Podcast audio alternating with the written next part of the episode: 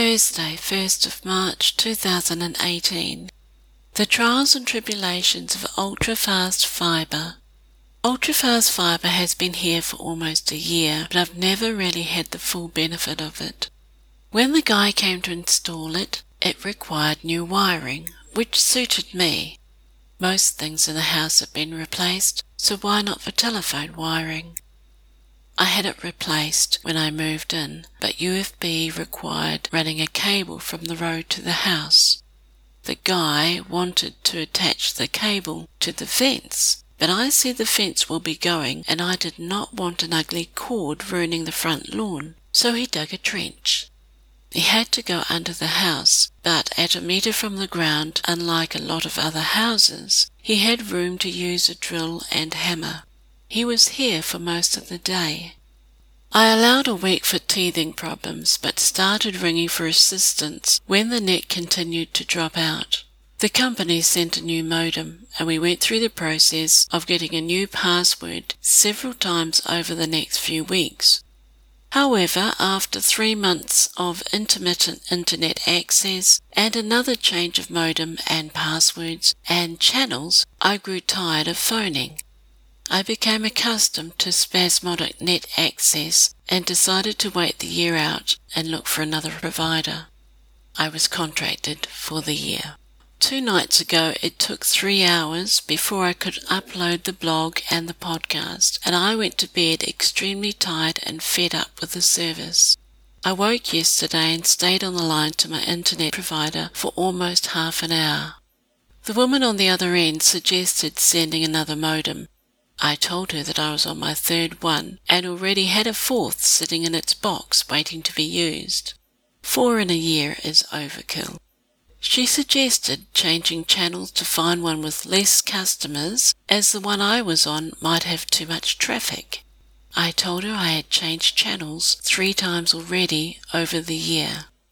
She suggested I might need to use the Ethernet cable and connect the laptop or TV for a day or so to track for any problems. I did that with the laptop for three days some months ago. She thought it might be the appliances.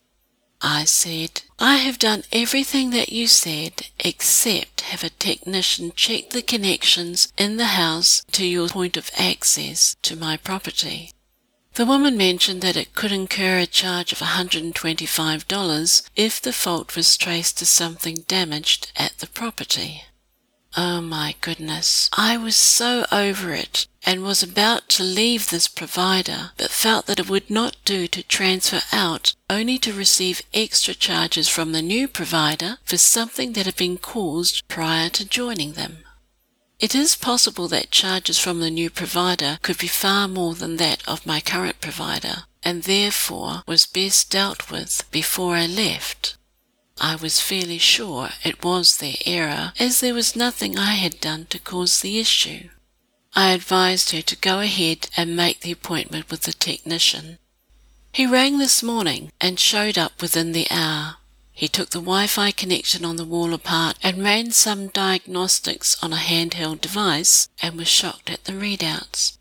He traced it back for several months and showed me the results. Lines of yellow and red showed when there was no internet connection. I told him that it actually took me five hours to do the blog and podcast the other night, and he was not happy. He apologized, and it wasn't even his fault. He's only called in for repairs. He does not do installations because apparently it pays less. He replaced the wiring inside the house and I followed him outside because he needed to prune my roses back to get to the telephone wires and I wanted to supervise that. He found another problem outside. The connection had been faulty from the beginning. I concurred. The wires had come loose. He replaced them as he had the ones inside the house. I have his mobile number now, and he said I could ring him any time.